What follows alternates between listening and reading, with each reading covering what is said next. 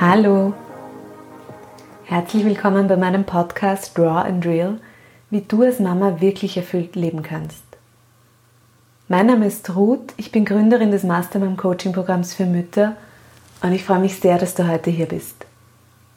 Auf diesem Podcast geht es um dich und wie du mit ganz viel Leichtigkeit und Energie Mama sein kannst. In der heutigen Episode erzählt uns Architektin, Geomantin und Buchautorin Sigrid Schurder-Steinwender etwas über die Energie von Räumen, welche Wirkung Räume auf unsere Gesundheit und unseren Schlaf haben können und warum uns Ausmisten und Loslassen dabei hilft, uns in unseren vier Wänden wohler zu fühlen. Klingt esoterisch, findest du vielleicht? Sigrid hat darauf eine sehr spannende Antwort. Seit tausenden von Jahren meditiert man in den verschiedensten Kulturen. Und über lange Zeit galten trotzdem Menschen, die meditierten, als irgendwie schräg oder esoterisch. Seit einigen Jahren aber sagt uns die Hirnforschung, wie gesund Meditieren ist und plötzlich wird Meditation total gehypt und jeder macht es und man glaubt auch an die Wirkung. Gewirkt hat es natürlich schon die tausend Jahre vorher auch, nur konnten wir es noch nicht nachweisen. Genauso verhält es sich mit der Geomantie auch. Schon das Schloss Schönbrunn zum Beispiel wurde nach geomantischen Prinzipien erbaut, um die Macht der Familie zu stärken. Spannend, oder? Sigrid entdeckte die Geomantie für sich, nachdem sie die Arbeit als Architektin begonnen hat zu frustrieren, weil es nur noch darum ging, immer billiger zu bauen, gewinnbringender zu bauen. Was für sie aber immer im Mittelpunkt stand, waren Räume, die, die Menschen auch Kraftorte sein können. Mit der Geomantie macht sie heute genau das.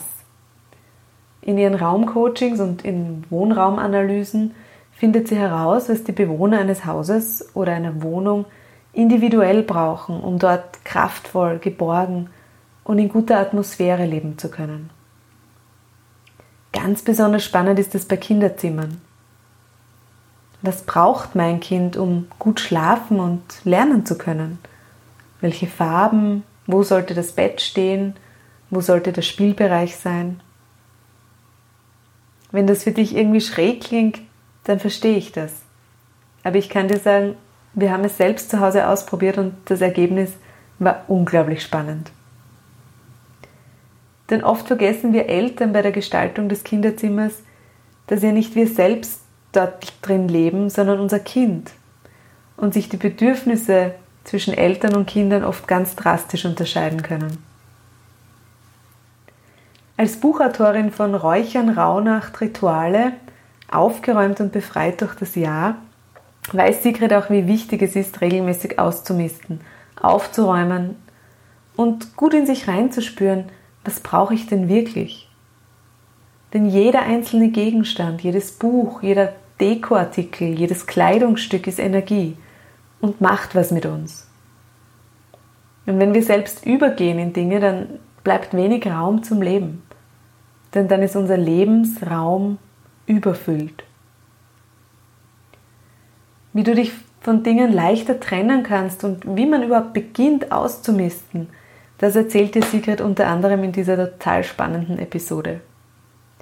Wenn es dir so geht wie mir, dann wirst du spätestens nach dieser Folge beginnen, mit dem großen Müllsack durch deine Wohnung zu gehen.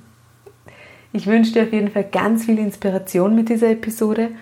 Alle Infos zu Sigrid, ihrer Arbeit und ihrem Buch findest du wie immer in den Shownotes verlinkt. Schön, dass du da bist. Deine Mastermam, Ruth. Ja, liebe Sigrid, schön, dass du heute mit mir dieses Interview machst. Freue mich, dass ich da bin. Danke für die Einladung dazu. Sigrid, du bist eine unglaublich vielseitige Frau. Du bist äh, ganz ursprünglich Architektin, ähm, du bist inzwischen aber auch Geomantin, du machst Raumcoachings, du hast zwei Bücher geschrieben, unter anderem über Rauhnächte und Räuchern. Also da ist ganz, ganz viel bei dir. Ähm, magst du einfach mal so ein bisschen über deinen Weg erzählen? Ja, sehr gerne. Also ähm, so äh, wie sich von heutiger Sicht so wie ein gemarte Wiesen an, ansieht oder anfühlt, war es nicht von Anbeginn an. Ähm, das war eine Entwicklung, die mich zu dem gemacht hat, wo ich, wo ich heute bin. Ich bin in Kärnten aufgewachsen, bin dann nach der Matura nach Wien gekommen zum Studieren, habe auf der TU dann das Architekturstudium begonnen und nach acht harten Jahren habe ich natürlich dann in die erste Berufserfahrung eintauchen dürfen in verschiedenen Architekturbüros. Und äh, mit, dem, mit dem Lauf der Zeit hat mir das Gefühl immer stärker in eine andere Richtung gedrängt, weil einfach die Arbeitspraxis für mich wenig erfüllend war. Ich war unzufrieden, weil es immer nur gegangen ist, um möglichst viele Flächen in zu möglichst wenig Budget äh, in die Bauten einzuquetschen. Ich habe vorwiegend im Dachgeschossausbau gearbeitet. Und im Laufe der Zeit habe ich einfach gemerkt, das erfüllt mich nicht. Ich habe so lange studiert dafür, dass eigentlich alles nur noch mehr ausgequetscht wird, noch mehr Geschäft gemacht wird damit, mit der ganzen Architektur und der Mensch bleibt auf der Strecke. Das, was der Mensch braucht, um glücklich und erfüllt zu leben. Und das war eigentlich meine Grundintention, warum ich auch das Studium gemacht habe und habe dann mit Ernüchterung feststellen müssen, dass das nicht erfüllt wird dann in der Praxis. Hat mir dann auf die Suche gemacht nach einer Ergänzung. Ich war dann kurz äh, über Feng Shui bin ich gestolpert, über was du äh, aus dem Ayurveda, bis ich dann draufgekommen bin, wir haben selber in unserer Kultur auch ein altes Wissen, auf das wir zurückgreifen können. Äh, das Wissen ist alt, das alte Wissen eben unserer Vorfahren über das gesunde und harmonische Bauen und Wohnen wird in der heutigen Zeit mit dem modernen Begriff Geomantie beschrieben. Das hat mir dann sofort angesprochen. Ich habe dann eine zweijährige berufsbegleitende Ausbildung auf dem Gebiet machen dürfen, äh, was auch sehr viel mit Selbsterfahrung zu tun gehabt hat. Die Geomantie ist ein sehr weit gefächertes Gebiet, wo es, äh, wo man sehr viel über sich selbst lernt, über die Art, den eigenen Körper als Wahrnehmungsinstrument zu eichen und zu schulen. Wie nimmt man wahr? Wie spürt man die Energien? Wie werden die interpretiert? Da gibt's leider kein Rezept, nach dem man da vorgehen kann, sondern es ist einfach nach dem Modell Übung macht den Meister. Und das war für mich die perfekte Ergänzung zur, zum technischen Wissen und zum Baufachwissen aus der Architektur.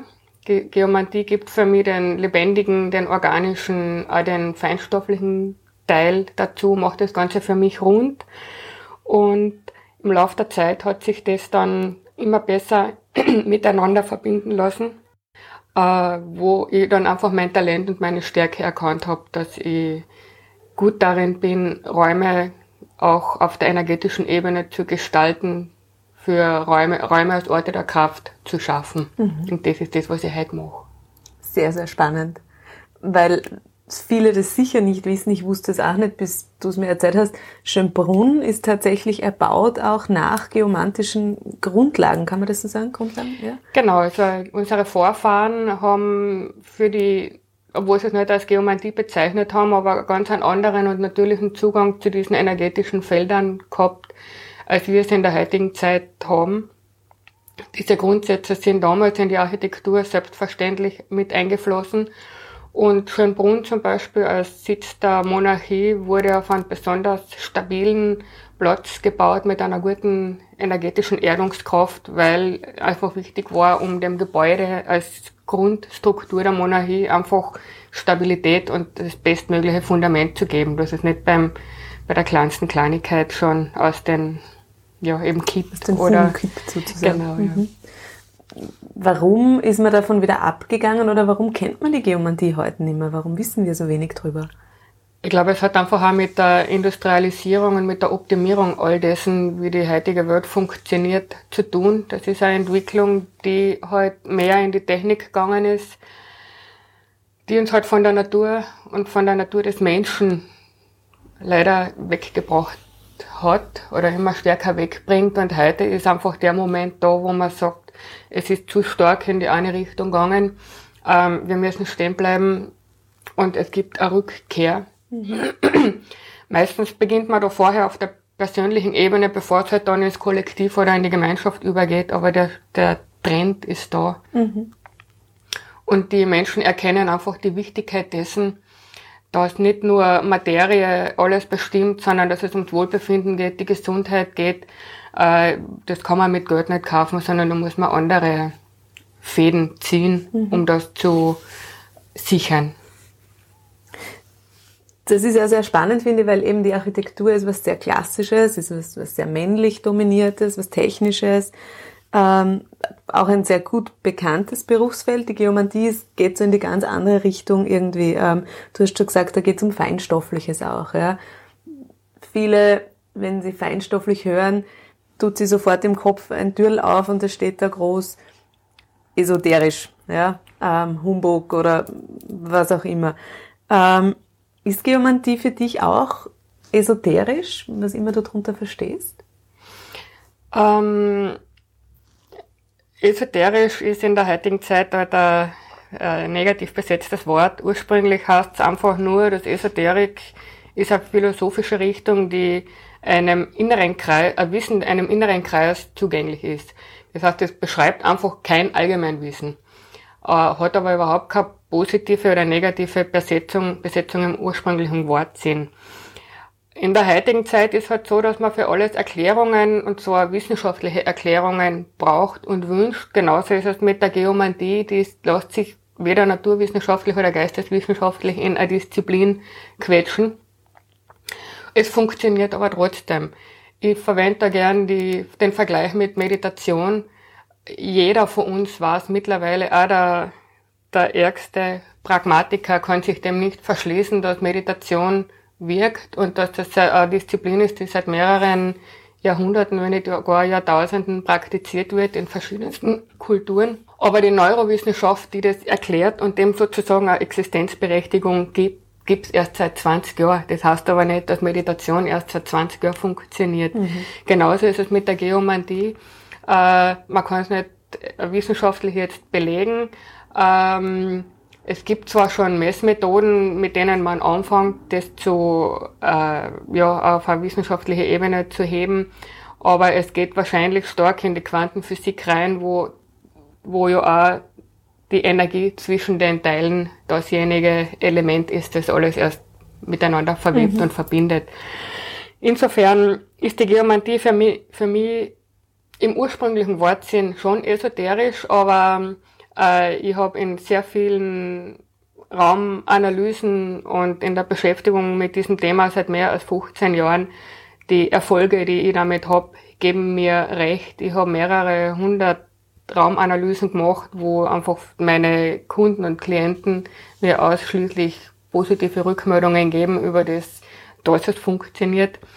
Ähm, man kann es nicht beschreiben, wie es funktioniert, ist eigentlich meiner Meinung nach auch egal sondern es geht ums Resultat. Und mir ist auch ganz klar, dass das nicht für jeden etwas ist. Ähm, für manche Skeptiker, ja, man kann nicht jeden alles recht machen. Ähm, das ist aber genauso wie mit einem Friseur. Entweder gefällt mir der Stil, dann gehe ich hin, oder es gefällt mir nicht, ja, dann muss ich mir halt jemanden anderen suchen, der mhm. das bedient, was ich brauche. Gab es schon mal einen, jemanden, der am Anfang total skeptisch war und das hat sich dann total gedreht? Also wo das ja, gab es auch. Ähm, es ist halt heute immer noch so, dass eher Frauen diese, diesen Zugang zur feinstofflichen Welt ähm, etwas früher kriegen als Männer. Männer sind nicht alle, aber halt jetzt einfach so einmal über den Kamm geschert. Eher die Skeptiker bei dem Ganzen und manchmal ist schon passiert, dass ich halt zu einer Wohnung oder zu Kunden gerufen wurde, wo die Frau der, der, wo ihr das wichtig war, dass ich komme und die Männer oder der jeweilige Partner hat gesagt, ja mein Gott, dann soll ich halt kommen, weil du meinst, dass das was bringt.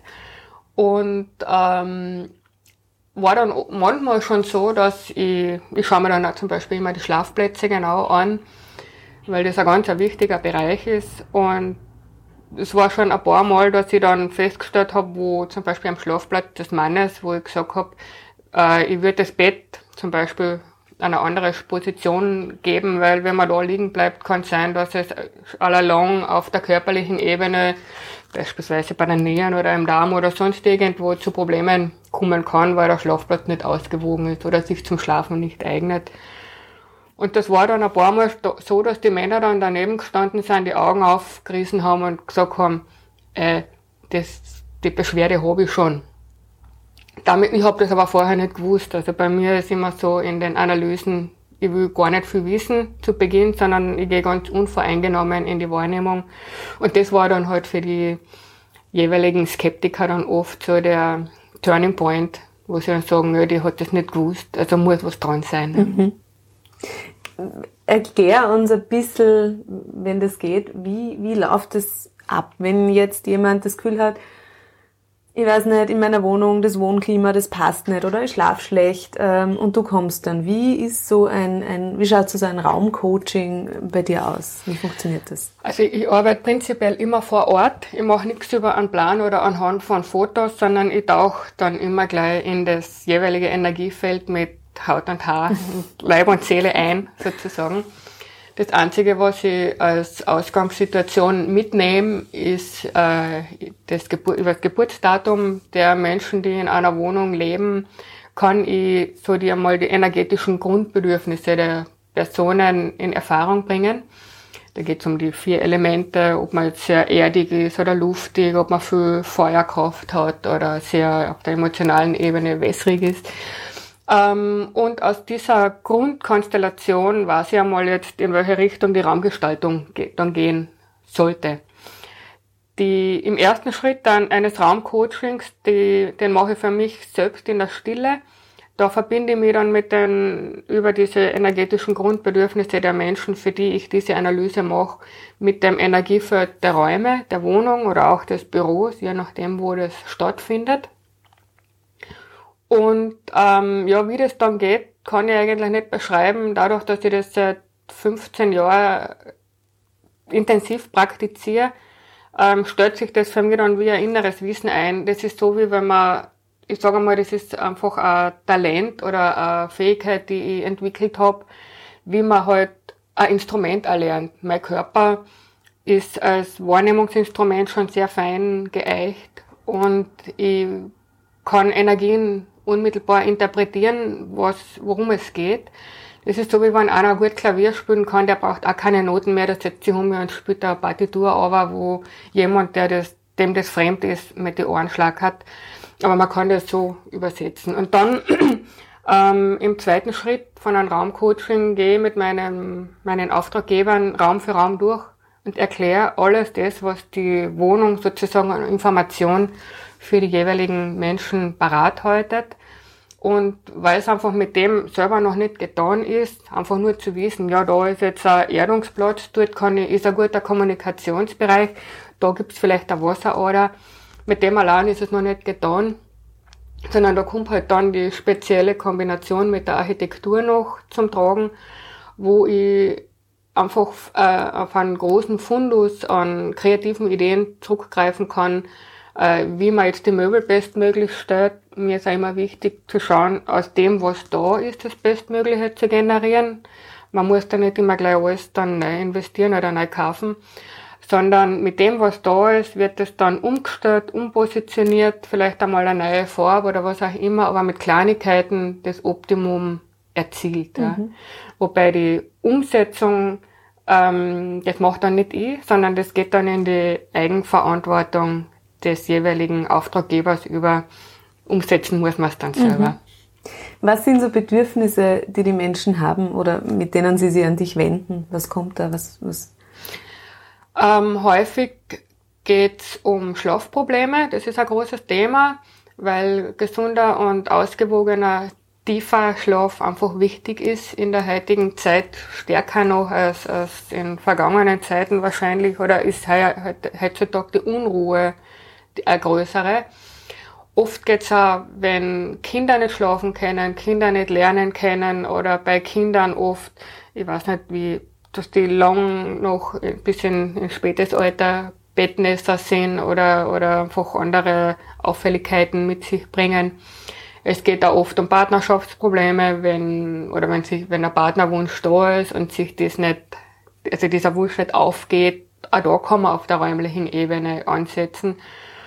Oder einfach, wenn sich das Wohlbefinden nicht ähm, herstellen lässt, wenn man das Gefühl hat, jetzt wohne ich schon so lange da, aber ich habe nicht das Gefühl, dass das mein Zuhause ist, mhm. sondern es sind halt Räume, in denen ich wohne aber das Gefühl, dass man da wirklich dieser Zusammenschluss, dass man sagt, das ist meins, da bin ich daheim, das ist mein Zuhause, äh, um das einfach noch zu stärken, gibt es auch viele unterschiedliche Ansätze.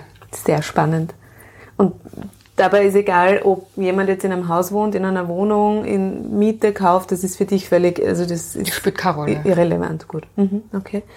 Ähm, Du schreibst auf deiner Website, du hast sowas wie einen sechsten Sinn. Du nennst es selbst, dein Körper ist ein, hat eine Messfunktion irgendwie auch.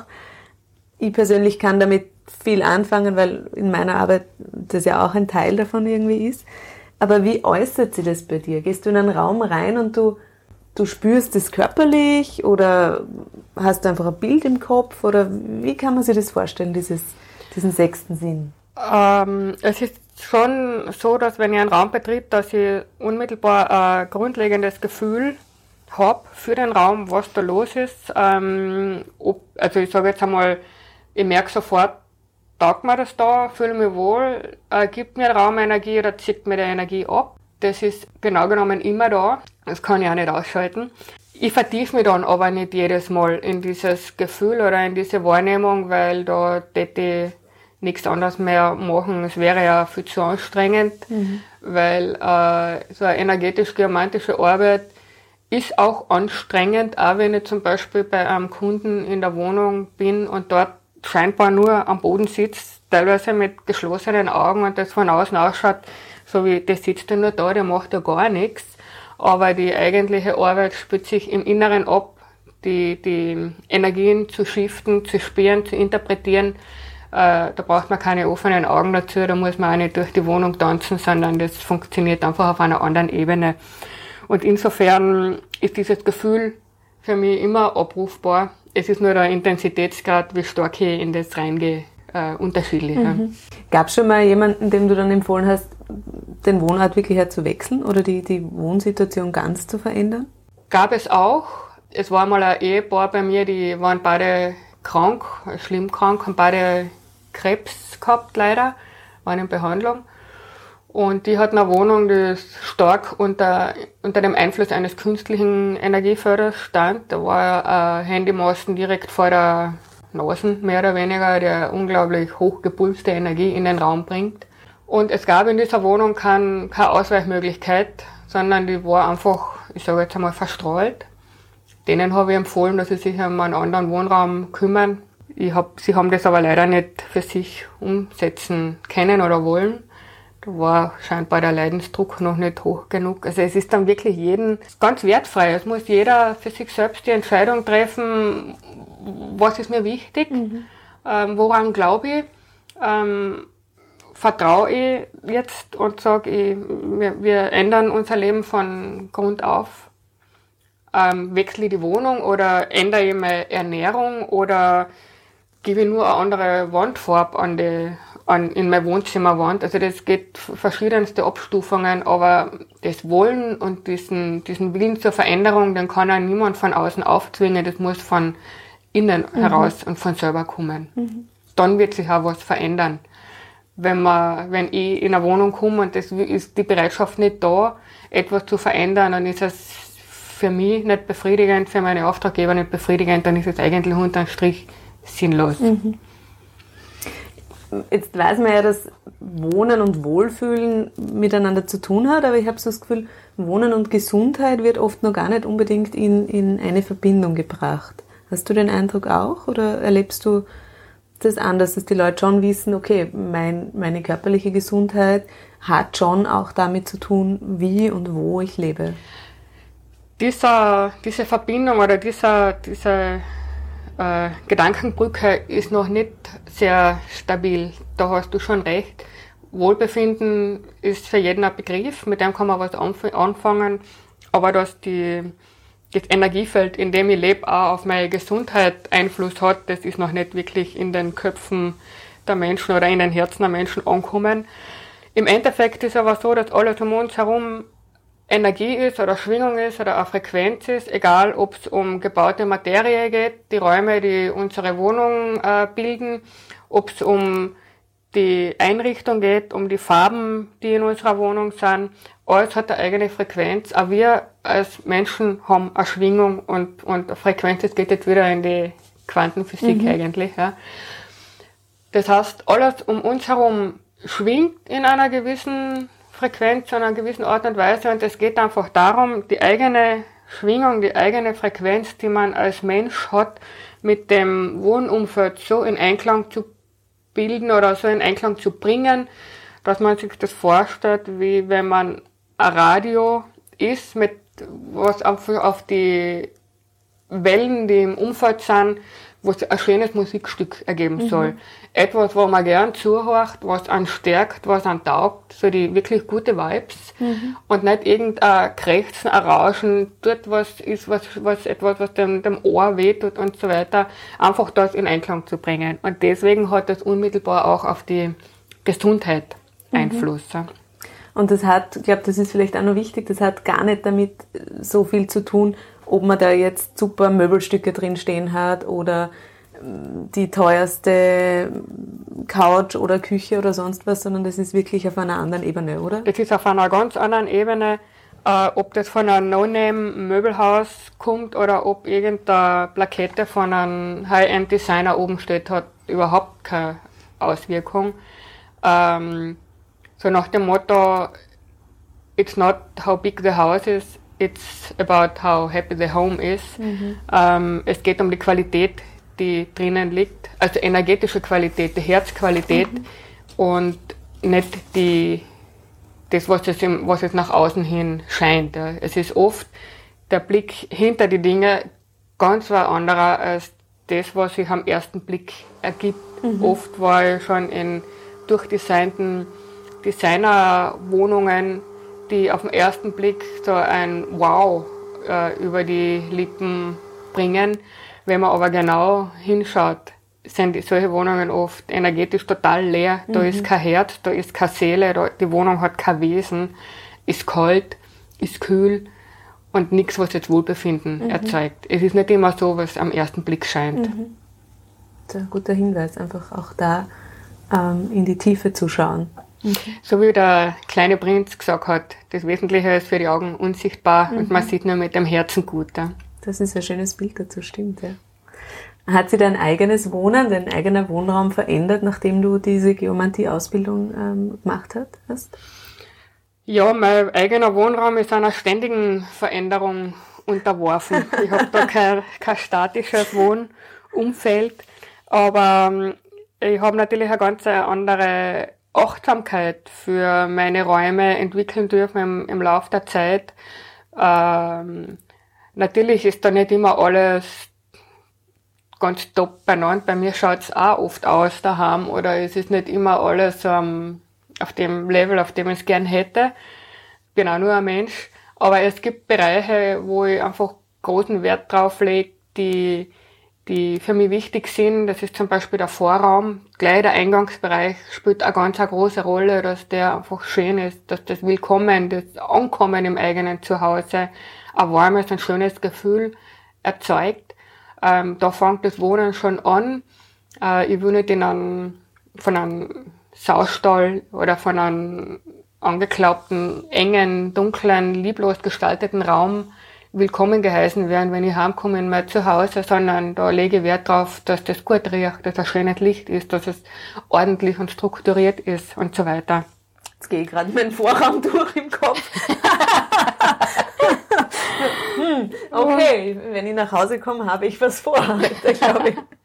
Ja, weil der Vorraum ähm, oft für viele nur so eine Zwischenstufe zwischen innen und, und außen oder zwischen ähm, öffentlichen Leben und dann, bis ich halt im Wohnzimmer bin, mhm. ist, wo halt die Schuhe, die Jacken hingeschmissen werden.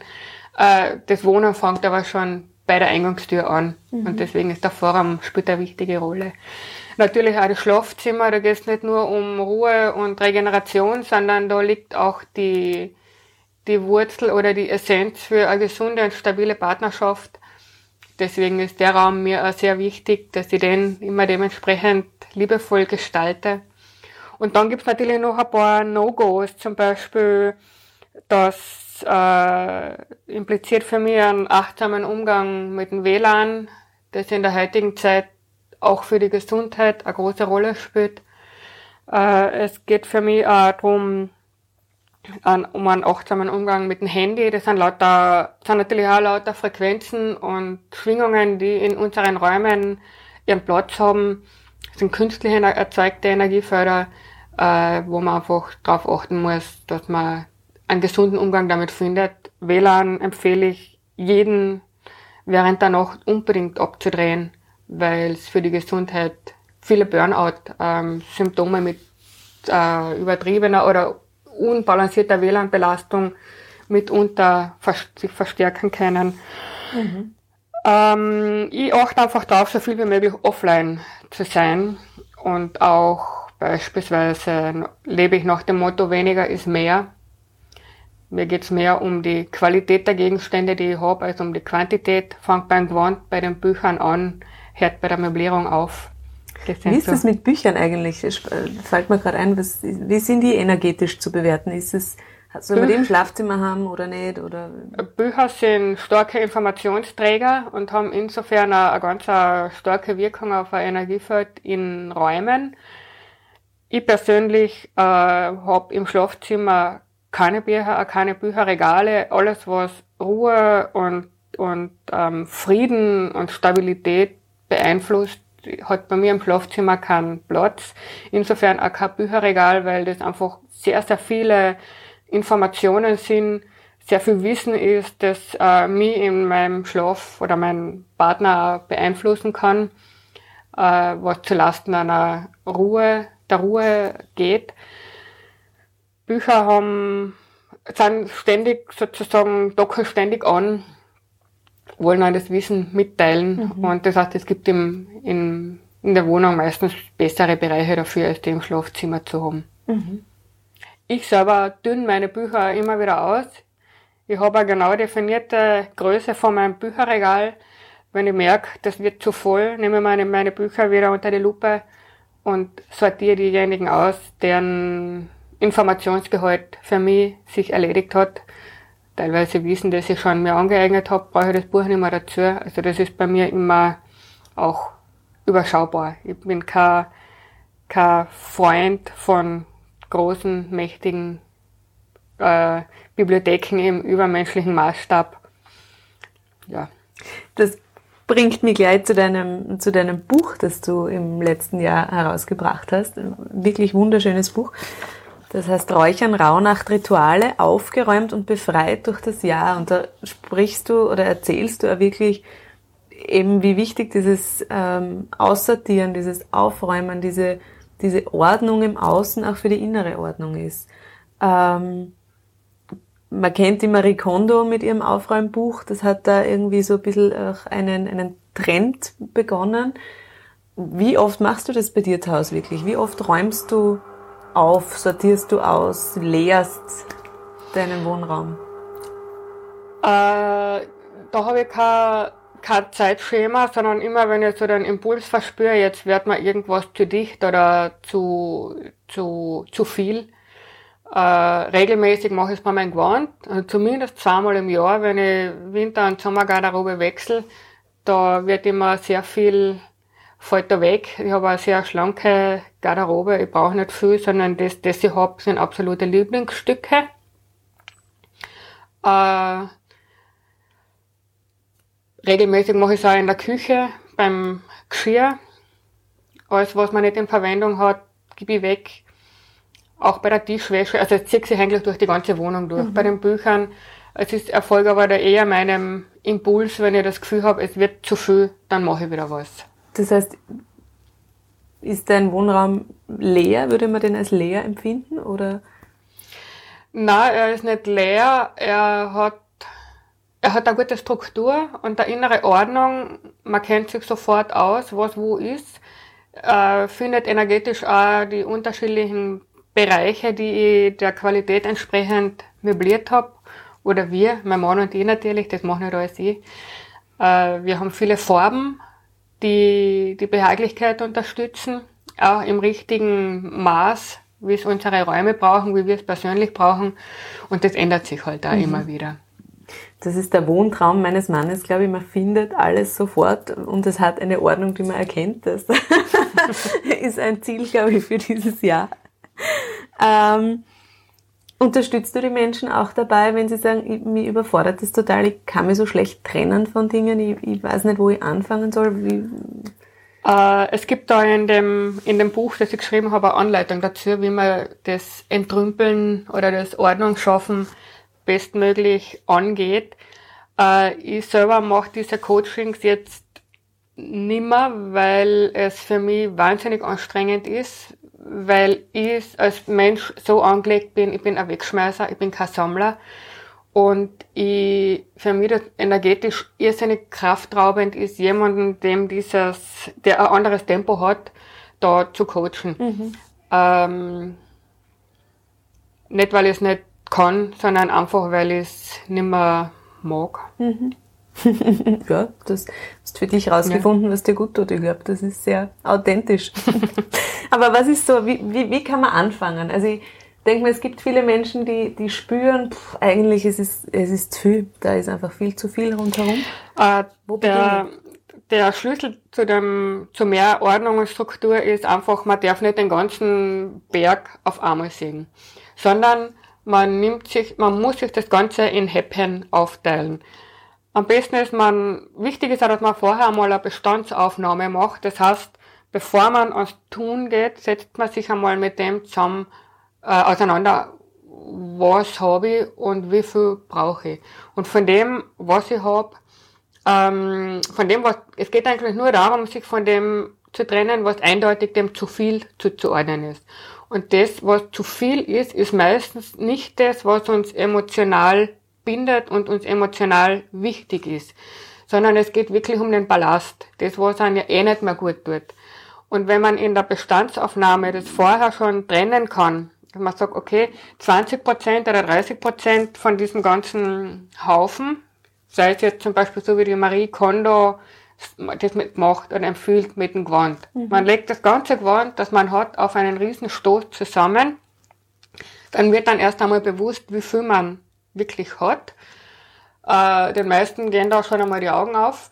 Und dann schaut man, was sind jetzt wirklich die Lieblingsstücke, die an positive Gefühle äh, hervorrufen und was ist wirklich zu viel, was passt mir nicht mehr, was gefällt mir nicht mehr, was war vielleicht ein Schnäppen, was ich aus irgendeiner Laune heraus gekauft habe, was ich aber eh nicht anziehe. Und diese Dinge, von denen darf man sich einfach verabschieden. Und wenn es geht, äh, da geht es nicht darum, äh, mindestens 80 Prozent wegzugeben, sondern wenn es ein Stück ist oder zwei Stück, zwei Stückchen sind, ist das schon ein Schritt in die richtige Richtung. Und wenn man sich das aufteilt eben in Häppchen, dass man sagt, ich fange mal mit dem, mit dem Vorzimmer, mit der Vorzimmerkommode an, das nächste Mal kümmere ich mich um die Bestecklade äh, und so weiter, dann wird das Ganze überschaubar, dann ergibt, kriegt man da keinen Nervenzusammenbruch, sondern man hat dann wirklich Erfolge Schritt für Schritt, die an Lust machen, mehr zu tun. Und wenn man merkt einfach, wie, wie gut es angeht, wenn Ballast weg ist, weil einfach das Energiefeld der Wohnung sich damit auch klärt. Es wird wieder Platz frei, es geht Raum auf für neue Impulse, die ins Leben wollen man hat vielleicht neue Ideen, was man machen möchte. Und einfach daher, da, dadurch zahlt sich schon aus, sich von Dingen zu lösen, die den Platz im Leben verstören, damit man nicht in Stagnation kommt, sondern dass das Leben wieder in Fluss kommt oder in Fluss bleibt. Mhm. Ich finde, das ist ein ganz schöner Schritt aus der Komfortzone immer raus, sich wirklich damit zu beschäftigen, was, was darf gehen in meinem Leben, ja, weil das ja wirklich ähm, auch auf mehreren Ebenen sozusagen stattfindet. Ähm, aber ich finde, aus eigener Erfahrung ist unglaublich befreiend und, und bestärkend, so wie du das ja beschreibst, weil wirklich, weil da wieder so eine Luft zum Atmen entsteht. Mhm. Ähm, und ganz wichtig finde ich das auch bei Kinderzimmern. Was hast du da für Tipps, wenn Kinderzimmer übergehen in Spielsachen und Zeugs? Äh, so wie für alle Räume gilt das natürlich auch für das Kinderzimmer. Da bin ich die Verfechterin von weniger ist mehr. Äh, auch wenn ich selber keine Kinder habe und nicht Mama bin, ich habe Einblick in sehr, sehr viele Kinderzimmer und habe natürlich auch in der eigenen Familie mit meinen Neffen äh, da sehr viel Einblick. Es geht für Kinder in der ersten, erster Linie darum, die brauchen nicht Zeug, sondern die brauchen Zeit. Und je weniger Zeug und ähm, Ersatzmaßnahmen den Kindern aufgedrängt werden, äh, aus einer Bequemlichkeit oft heraus. Natürlich, man meint es immer gut, äh, aber zu viel überfordert die Kinder auch, weil jeder Gegenstand im eigenen Besitz ist energetisch mit uns verbunden. Egal, ob es jetzt die, die eigenen Bücher sind oder das, die, das Gewand, das man selber hat. Wenn wir den Kindern Geschenke machen, Spielzeug kaufen, geht es in den Besitz der Kinder über und ist energetisch mit unseren Kindern verbunden. Und jeder Gegenstand verlangt Aufmerksamkeit von uns und bindet letztendlich Lebensenergie. Alles, was wir haben, will, dass wir uns damit beschäftigen, dass wir uns drum kümmern, dass wir damit spielen, dass wir es vielleicht hinmachen, dass wir in, in irgendeiner Art und Weise mit diesen Dingen befassen und je mehr das ist, umso schneller geht es halt in der Überforderung. Mhm. Deswegen auch im Kinderzimmer für Klarheit, Ordnung, Struktur sorgen. Äh, je weniger die Aufmerksamkeit von etwas, also zerstreut, umso besser ist es.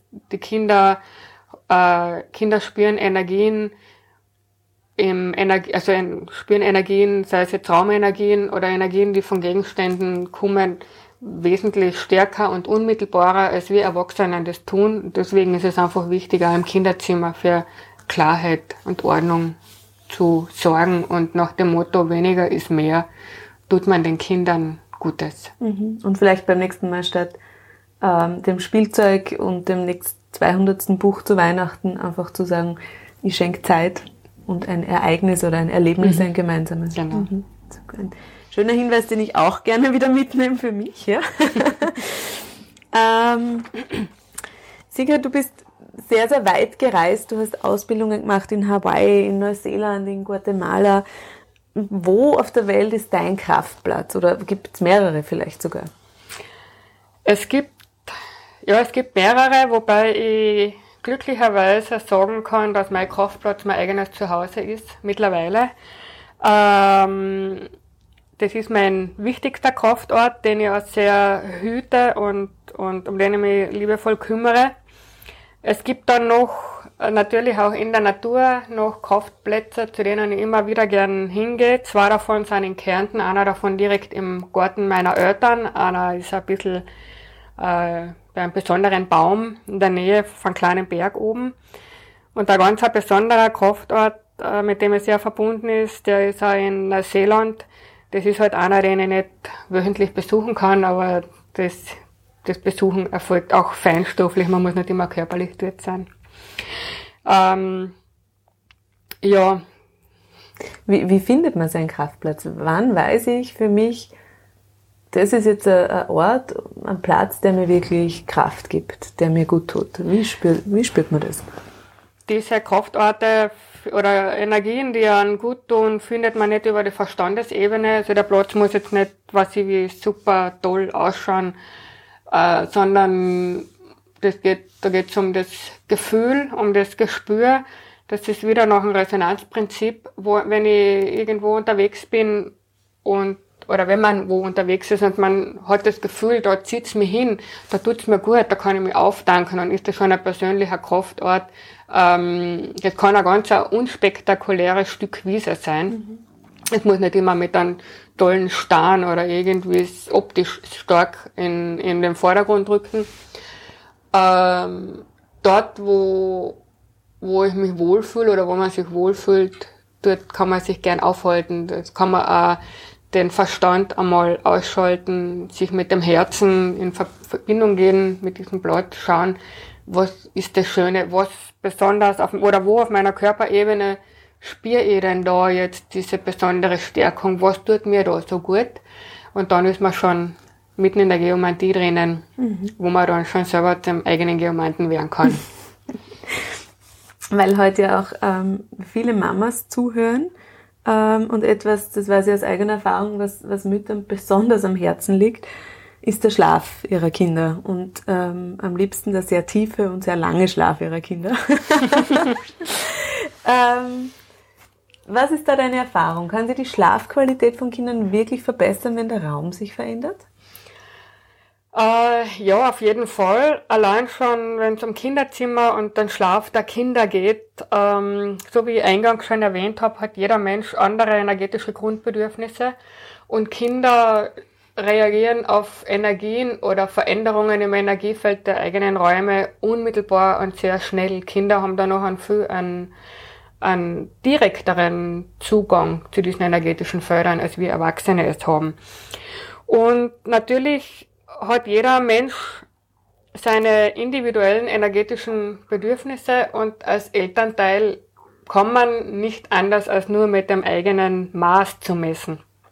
Das heißt, als Mama oder als Papa, wenn ich dann das, das Kinderzimmer gestalten darf, dann kann man das halt nur so wie, wie man selber das für schön oder für stimmig erachtet gestalten. Ich sage jetzt einmal, wenn man als Beispiel, wenn man als Mama oder als Papa ein sehr ein luftiger Typ ist, ja, und gern hell hat und offene Fenster und, und immer lüften mag und man gern draußen ist, dann wird, wird man dem Kind vielleicht ein Hochbett ins Zimmer einstellen mit möglichst weiße Wände, mit einem Mobile am Ort, was luftig ist. Das Kind so ein bisschen erhöht, äh, Betten. Wenn jetzt das Kind aber ein erdiger Typ ist und keinen Luftanteil hat, dann wird das eine Schlafsituation sein, die das Kind vollkommen überfordert, weil das braucht eigentlich etwas, holziges, erdiges, möglichst tief unten am Boden, wenn nicht vielleicht überhaupt nur Matratzen am Boden oder so eine, eine höhlenartige Schlafsituation, etwas, wo sich dieser luftige Elternteil nie hinlegen würde. Und deswegen ist es in meiner Arbeit auch wichtig, dass ich die energetischen Grundbedürfnisse der Menschen in Erfahrung bringen kann, egal ob es um Mama oder Papa oder um die Kinder geht, weil, und dass man dann schaut, dass alle diese Bedürfnisse bestmöglich räumlich und in der Gestaltung auch erfüllt werden. Dann kann jeder gut schlafen. Und das kann ich mir vorstellen, ist wahrscheinlich auch zwischen Partnern oft gar nicht so einfach, weil wir sitzen heute zum Beispiel im ähm, Einrichtungsstudio von Daunenspiel in einem sehr femininen Raum. Die Couch ist rosa, die Wand ist zart türkis mit ganz hübschen ähm, Blumenbildern auch an der Wand und ich würde sofort hier einziehen. Ja? Mein Mann wahrscheinlich jetzt eher nicht so. Das heißt, das ist wahrscheinlich auch eine Herausforderung in deiner Arbeit, dass du wirklich diese unterschiedlichen Bedürfnisse und auch Geschmäcker bis zu einem gewissen Grad mhm. äh, unter den Hut bringst, oder? Ja, genau. Aber bisher ist es mir eigentlich immer gut gelungen. Es gibt da viele Möglichkeiten, wie man ansetzen kann. Und ähm, ja, das gibt ja Gott sei Dank so viele Varianten, Farben, Formen, Konstellationen, dass jeder den Bereich findet, wo er sich wohlfühlt. Aber wichtig ist wirklich, dass jeder in der Wohnung auch seinen Platz findet. Mhm. Speziell auch die Männer, weil wenn die ihren Platz nicht haben, ähm, kann es halt dann passieren, all along, wo sich die Frau dann denkt, hey, der kommt der überhaupt nicht mehr vom Büro heim oder ist nur mehr in der Werkstatt oder nur mehr im Garten oder hat sein Wohnzimmer beim Wirten ums Eck eingerichtet. Also da muss man sich halt dann überlegen, hat mein Mann überhaupt einen Platz, Platz in der Wohnung. Mhm. Raumgestaltung ist halt immer noch stärker in den Händen der Frauen, ergibt sich einfach aus der Evolution. Mhm. Mhm. Sehr, sehr spannend. So habe ich das auch noch nie betrachtet. ähm, wir starten ja jetzt nicht nur in ein neues Jahr, wir starten ja tatsächlich in eine neue Dekade auch hinein. Ähm, Gibt es irgendwas, was du den Hörerinnen Hörern mitgeben magst an Empfehlungen, Tipps, was auch immer? Ah ja, es ist etwas, was mir sehr am Herzen liegt. Ähm, das ist auch der Grund oder einer der Gründe, warum ich das Buch geschrieben habe, weil ich einfach mein Wissen gern teilen möchte und einfach das Bewusstsein dafür öffnen möchte, wie wichtig es ist, sich in Liebe und Achtsamkeit unseren Räumen zuzuwenden und der Raumgestaltung an einen wichtigen ähm, Bereich einzuräumen. Ähm, wie wir unsere Räume gestalten oder wie wir uns unseren Räumen zuwenden mit dem Grad an Achtsamkeit und Liebe, es ist ja etwas, was wir unseren Kindern als Werte mitgeben müssen und wie wir auch äh, als Eltern oder als Generation für die nächste Generation ein gewisses Role Model oder Vorbild sein müssen, was wir vorleben sollen.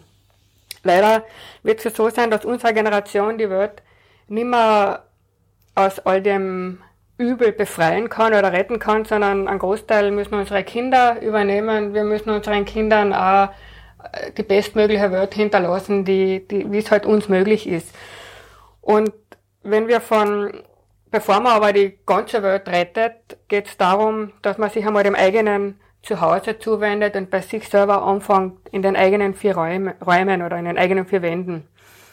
Ähm, die achtsame und liebevolle Gestaltung geht einfach darum, dass man sagt, wie schaffe ich ein Zuhause, dass man auf das Wert legt, dass weniger mehr ist. Es geht nicht immer darum, das neueste Schnickschnack, die neuesten Gadgets, die neuesten Möbel zu haben, sondern weniger ist mehr. Es geht um die Zeit, die wir in unseren Räumen in, mit Qualität verbringen. Zeit ist wichtiger als Zeug, dass man einfach darauf Wert legt, auch öfter offline zu sein, sich mit seiner Wohnung beschäftigt, diese liebevoll gestaltet, sich dann auch mit seinen Mitbewohnern beschäftigt, sei es die stillen Mitbewohner als Möbel, die wir uns, um uns haben, aber vor allem auch die Zeit ähm, mit unseren Menschen, mit unserer Familie liebevoll verbringen. Weil ich bin überzeugt davon, wenn jeder bei sich daheim anfängt und das eigene Zuhause mit der bestmöglichen Herzensqualität gestaltet, auf die man Zugriff hat oder die ihnen zur Verfügung steht, wenn es jeder macht, dann wäre die Welt wahrscheinlich innerhalb kürzester Zeit eine andere, eine schönere und eine lebenswertere. Und ich glaube, es geht um nichts anderes, dass wir unser Leben, unsere Räume so gestalten, dass es uns gut geht, dass wir gesund sind, dass wir uns gern drinnen aufhalten und vor allem auch, dass wir das als Werte für unsere Kinder weitergeben dürfen, damit es denen vielleicht einmal besser gelingt, die Welt zu einer schöneren und lebenswerteren zu machen, als ich es heute sagt. Mhm. Weil auch der Lebensraum, da geht es um den Raum. Ja? Genau. Also ums Große, das man aufs Kleine runterbricht. Mhm. Ich denke dabei auch an Schulen, an Arbeitsräume, genau. an, an ähm, Bereiche, wo man einfach wirklich viel Zeit seines Lebens verbringt. Mhm. Und ähm, wenn man dort auftanken kann, wenn man dort Kraft kriegt, dann geht man aus äh, sieben Stunden Schulalltag ganz anders raus, als wenn das einfach zehrt und kostet. Mhm. Es ist ja wirklich auf jeder Ebene ist das spürbar. Und man kann, äh, ich glaube, es geht einfach darum, auch aus, dem, aus der eigenen Komfortzone einen Schritt rauszugehen, in die Eigenverantwortung zu gehen und zu sagen, ich kann immer was tun. Und wenn es im Büro der eigene Schreibtisch ist, wie ich den gestalte, ähm, irgendwas geht immer dass man den mit mehr Qualität, mit mehr Herzensenergie füllt. Und es ist halt immer leicht zu sagen, na ja, im Büro, da muss ich nur arbeiten, das, die Gestaltung ist die Verantwortung vom Chef. Natürlich kann man sich so leicht aus der Affäre schmuggeln, aber eigentlich ist es nicht wahr. Mhm. Das ist ein schöner Impuls fürs neue Jahr. Ähm, Sigrid, vielen Dank für deine total spannenden Inputs, die du uns da gegeben hast. Ähm, ich selber hatte ja schon ein Raumcoaching von dir, beziehungsweise eigentlich meine Kinder. Und ähm, das war ein wirklich spannender Aha-Effekt, weil mein Sohn tatsächlich reingegangen ist in das Zimmer und gesagt hat, boah, das ist jetzt viel größer, da habe ich jetzt, da kann ich jetzt viel besser atmen. Ja, obwohl in unserer Wahrnehmung als Eltern wir ihm den Platz eigentlich verkleinert haben. Ja, und das mhm. war für mich so ganz ein beeindruckender, beeindruckendes Feedback, dass eben meine Wahrheit und mein Gefühl sie nicht immer decken muss mit dem, was meine Kinder fühlen. Und dass deswegen die Bedürfnisse, die unterschiedlichen, auch wirklich ernst genommen werden sollen. Ja? Und mhm. ähm, hat uns als Familie ganz, ganz viel gebracht. Deswegen kann ich das tatsächlich auch aus vollstem Herzen weiterempfehlen. Und ähm, auch das Buch, das wir dann in den Shownotes noch verlinken für alle, aufgeräumt und befreit durch das Jahr, gerade am Jahresanfang vielleicht ein, ein schöner Impuls, damit auch zu beginnen. Vielen Dank für deine Zeit. Danke für das schöne Interview und die Zeit mit dir. Alles Liebe.